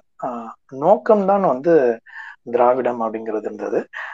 கொள்கைகள் வந்து உலகளாவில் எல்லோரும் பின்பற்றக்கூடிய சுயமரியாதை சம சமத்துவம் சமூக நீதி போன்ற கொள்கைகள் இருந்தன.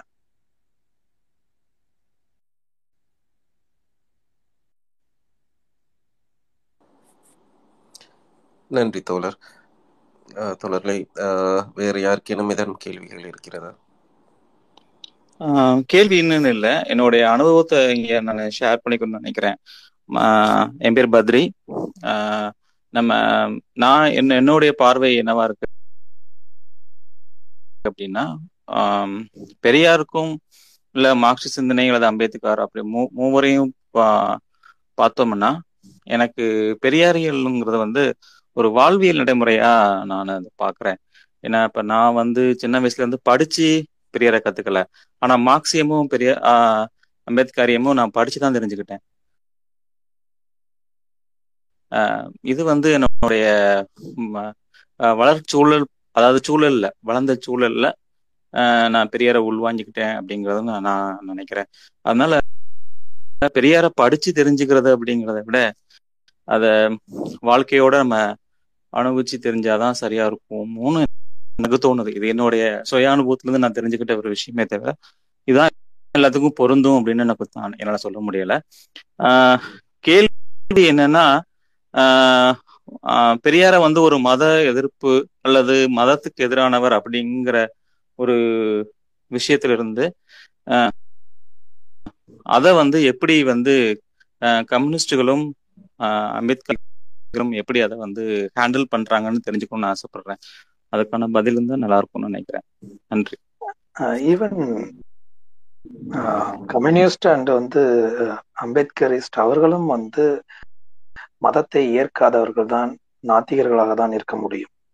ஆனால் அதை வந்து மக்களிடம் போய் பரப்புரையாக செய்கிறார்களா அப்படிங்கிறதுல தான் வந்து கேள்வி இருக்குது. நம்ம வந்து மக்களிடம் போய் பரப்புரை செய்கிறோம். ஆஹ் நடைமுறையில் இருக்கின்ற சிக்கல்கள் அனைத்தையும் போய் பரப்புரை செய்கிறோம். அதற்காக கட்சி கட்டமைத்திருக்கிறோம். அதுதானே தவிர அம்பேத்கரும் வந்து நிறைய இடங்கள்ல வந்து ஆஹ் இந்து மதத்தில் இருக்கக்கூடிய பல்வேறு ஆஹ் மத குறைபாடுகள் எல்லாம் சுட்டி காட்டியிருக்கிறார். புராணங்கள்ல இருக்கக்கூடிய பல்வேறு விஷயங்களை வந்து அக்குவேறு அணிவராக பிச்சு வச்சிருக்கார். ஆனா இப்பொழுது அதனை முன்னெடுத்து செல்வதற்கான ஆஹ் ஒரு இயக்கமாக சூ அவர்கள் அமைத்துக் கொள்ள வேண்டும் அப்படிங்கிறது தான் நம்முடையதும். நம்மோடு சேர்ந்தே பயணிக்க வேண்டும் அப்படிங்கிறது நம்முடைய ஒரு விருப்பமாகவும் இருக்குது.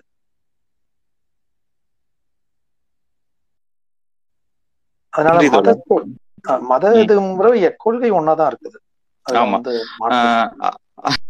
ஆனா எங்க அப்பா என்கிட்ட ஒரு விஷயம் சொல்லுவாங்க. நான் கம்யூனிஸ்டுகளை வந்து பெரியார் ஏன் ஏன் வந்து கோவிச்சுக்கிட்டாரு? அல்லது அவர் மேல ஏன் அவங்க உங்களுக்கு மேல கோபம் அதிகமா இருந்ததுன்னா கடவுள் மறுப்பு கொள்கையை வந்து பேச வேண்டிய கம்யூனிஸ்டுகள் வந்து பேச தவறுறாங்க அப்படின்னு பெரியாருக்கு இந்த கம்யூனிஸ்டுகள் மேல ஒரு கோபம் இருந்ததா எங்க அப்பா சொல்லி நான் கேட்டிருக்கிறேன்.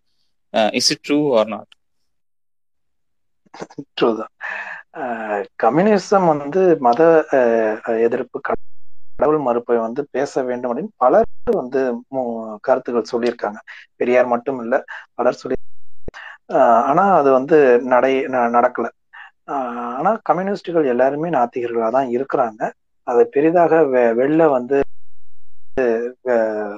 இது பண்றது இல்ல. ஆஹ் தங்களை ஒரு நாத்திகர்கள் என்றோ அப்படி அப்படி நடைமுறையில் என்ன சிக்கல் இருக்குது ஏன் நாத்திகர்கள் ஆகிறோம் அப்படிங்கிற அந்த இதெல்லாம் வந்து பெருசா பேசுவதில்லை. முக்கியமா பகத் சிங்கோடைய நாத்திக கருத்துக்களை கூட வெளியில கொண்டு வந்து பேசணும் அப்படிங்கிறதுல வந்து திராவிட சித்தாந்த க ஆளர் கருத்தியலாளர்கள் தான் பகத்சிங் நாத்திகர் அப்படிங்கிற புத்தகங்கள் எல்லாம் வெளியிட்டு இது பண்ணாங்க.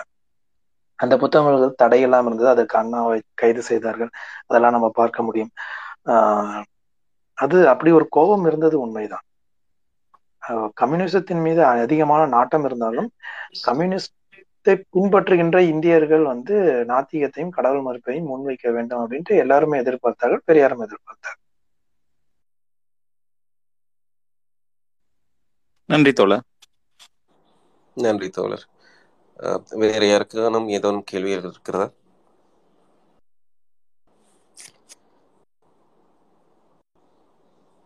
ஓகே தோழர். இப்போ ஒரு மணி நேரத்துக்கு கடக்க போறோம். இன்னும் ஒரு விஷயம் நான் அதுல சொல்லிடுறேன். சொல்லுங்க தோழர் சொல்லுங்க. இப்ப இந்த கம்யூனிஸ்ட் ஹலோ ஹலோ எனக்கு ஒரே ஒரு கேள்வி இருக்கு சார். ஆஹ் இப்ப இருக்கிற ஜெனரேஷனுக்கு வந்து நிறைய வந்து பெரியார் அவர் பண்ணதும் அம்பேத்கர் பண்ணதும் தெரியல ஆக்சுவலா ஏன்னா இப்போ இந்த நடுவுல ஒரு பத்து பதினஞ்சு பெரியாளன் கிட்ட தான் இருக்கு தவிர நெக்ஸ்ட் ஜென்ரேஷனுக்கு வந்து பரப்பணும் மாதிரி தெரியல. இப்ப ரீசெண்டா தான் ஒரு டூ டு த்ரீ இயர்ஸ்ல பாத்தீங்கன்னா கொஞ்சம் பரவி இருக்கு. அது வந்து வென் யூ கம்பேர் டு ஸ்ட்ரென்த்துக்கு வந்து நம்மளுடைய ஸ்ட்ரென்த்துக்கு வந்து நம்ம நெக்ஸ்ட் லெவல்ல இதை பரப்பிட்டு எடுத்துட்டு போன மாதிரி தெரியல. ஏன்னா நீங்க பாத்தீங்கன்னா நீங்க பாத்தீங்கன்னா யூடியூப் சேனல்ஸ் எல்லாம் பாத்தீங்கன்னா நிறைய சேனல்ஸ் வந்து அகேன்ஸ்டா இருக்கு. ஆக்சுவலா பெரியாருக்கு. பெரியாருக்கு ஆதரவா ஆஹ், கொஞ்சம் சேனல்ஸ் வந்து ஒன்னு ரெண்டு சேனல்ஸ் மட்டும்தான் இருக்கு.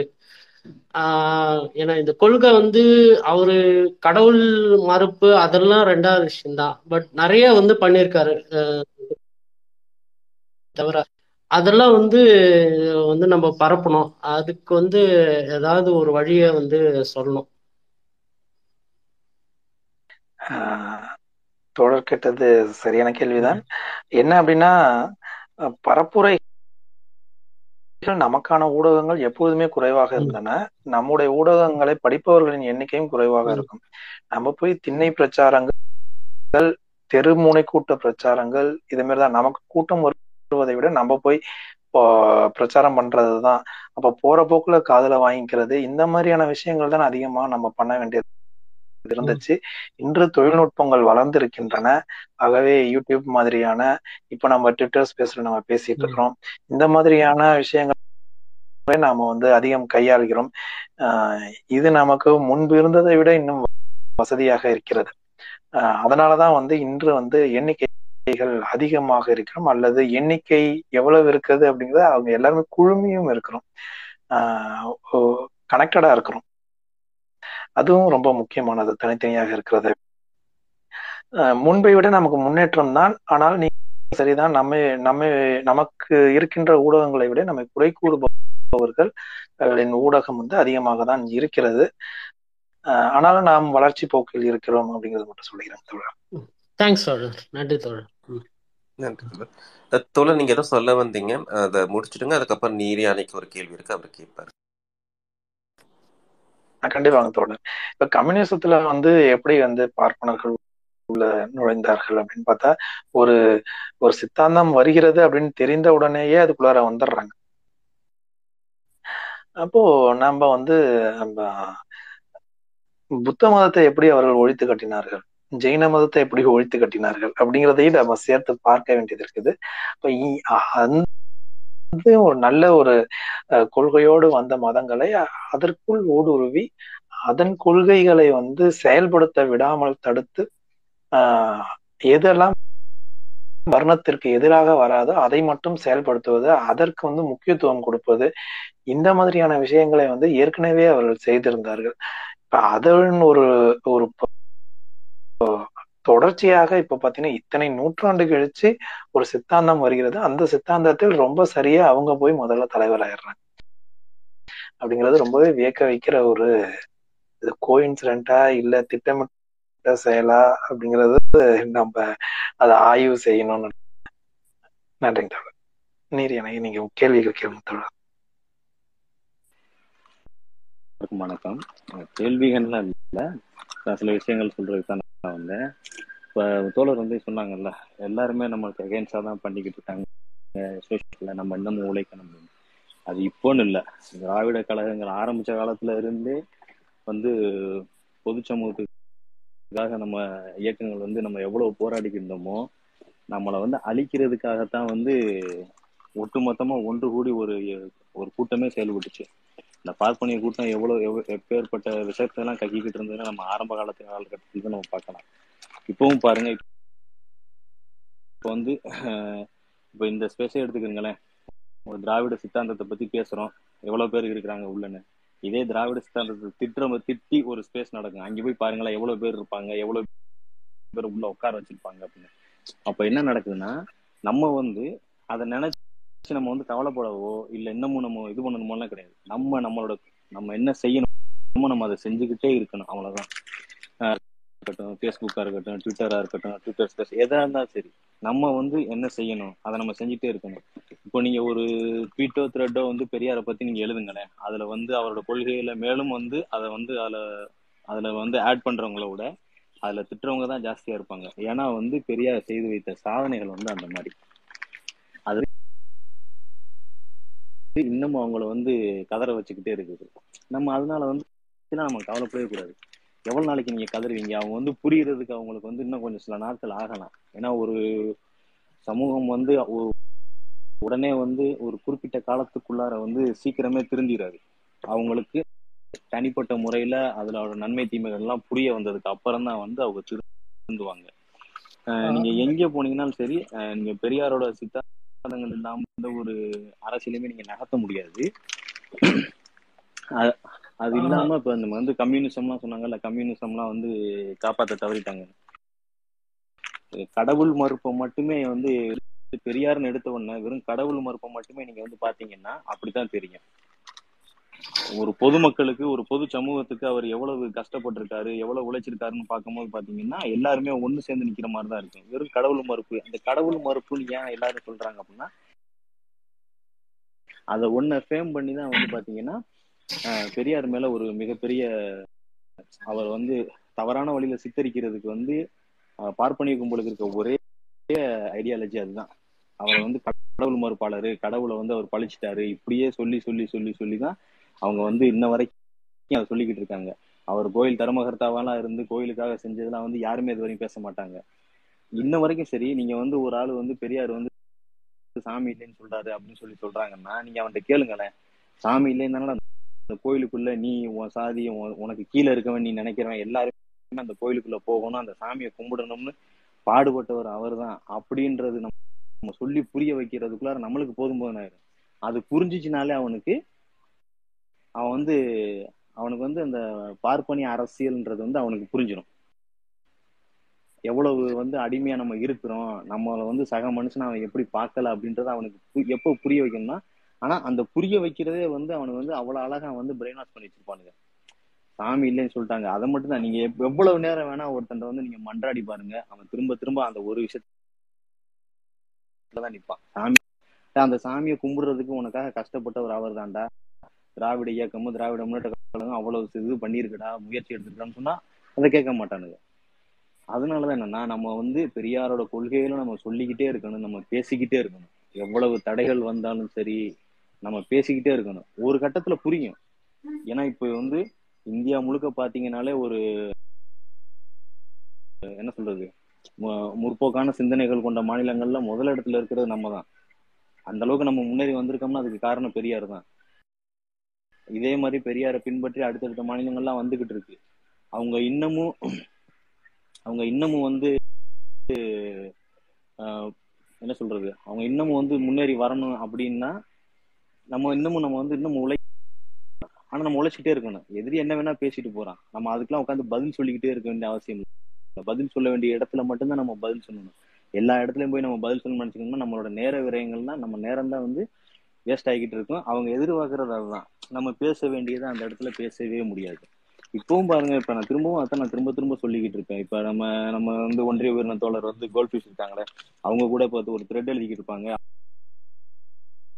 அவங்க எழுதுற பெரியார் பத்தின த்ரெட்ல பூரா போய் பாருங்க பாராட்டினவங்களோட திட்டினவனுக்கு தான் ஜாஸ்தியா இருப்பாங்க இப்ப சமீபத்துல போட்ட த்ரெட்ல கூட வந்து பாத்தீங்கன்னா பெரியார் வந்து அந்த மூத்திர பையோட மூத்திர சட்டியோட நிக்கிற மாதிரி ஒரு போஸ்டர் அழகா கிரியேட் பண்ணி கொண்டாந்து போட்டான் அது வந்து அவரோட வயது மூப்பு வயது மூப்புனால அவருக்கு ஏற்பட்ட ஒரு என்னது ஒரு இயற்கையான வியாதி அப்படின்றத கூட புரிஞ்சுக்கிற முடியாத அளவுக்கு அவனோட மூளை வந்து மழுங்கி போயிருக்குன்றது நம்மளுக்கு தெரியும்.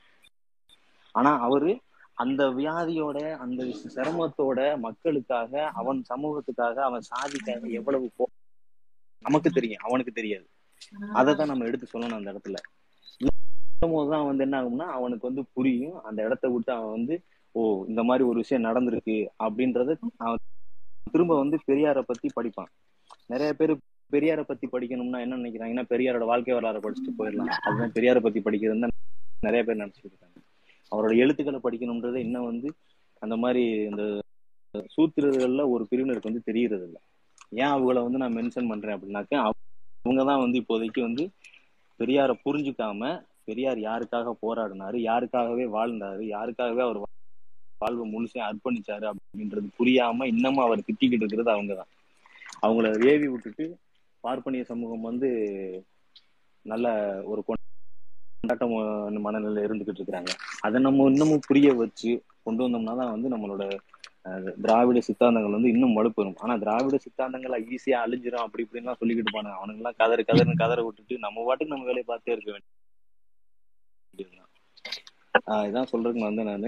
எனக்கு ஒரு சின்ன வேலை இருக்கு. நான் கொஞ்ச நேரம் சின்னதுல இருந்துக்கிறேன். தேங்க்ஸ் ஃபார் த ஆப்பர்ச்சுனிட்டிங்க நன்றி ஹிப்போ. தெளிவா சொன்னீங்க. அம்பேத்கர் சொன்ன மாதிரி தான் கற்பி ஒன்று சீர் புரட்சி செய் பெரியார் அம்பேத்கரையுடைய ஆஹ், கருத்துக்களை வந்து தொடர்ந்து நாம மக்களிடம் கொண்டு சேர்த்து கொண்டே இருக்கணும்.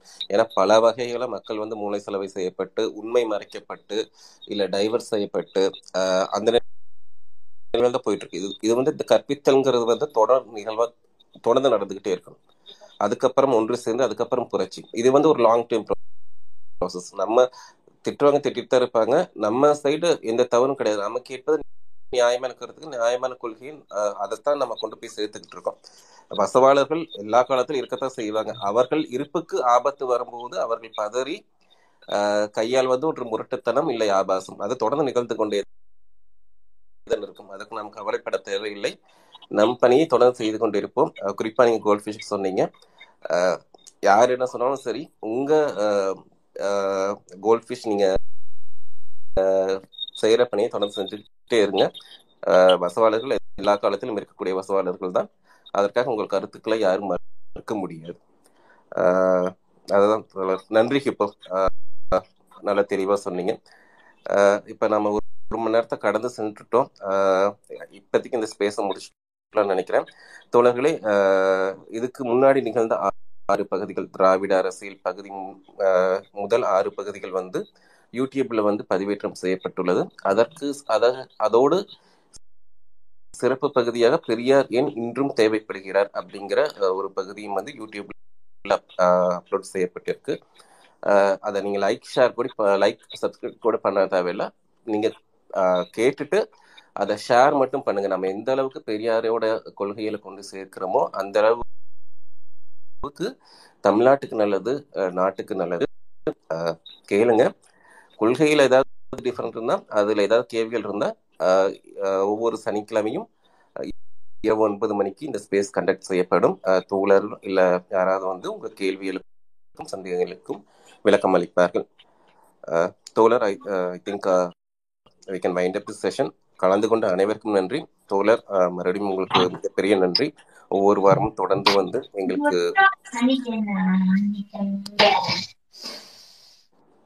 நன்றி தோழர். தொடர்ந்து ஒவ்வொரு சனிக்கிழமையும் வந்து உங்க நேரத்தை ஒதுக்கி அஹ், திராவிட அரசியலை பற்றி எங்களுக்கு விரிவா விளக்கம் அளிச்சு வரீங்க. நன்றி. அதற்கு இப்போ இந்த ஸ்பேஸை வந்து நம்ம என் பண்ணிக்கலாம். நன்றி. நன்றி தோழர். நன்றி தோழர் தேங்க்ஸ் நன்றி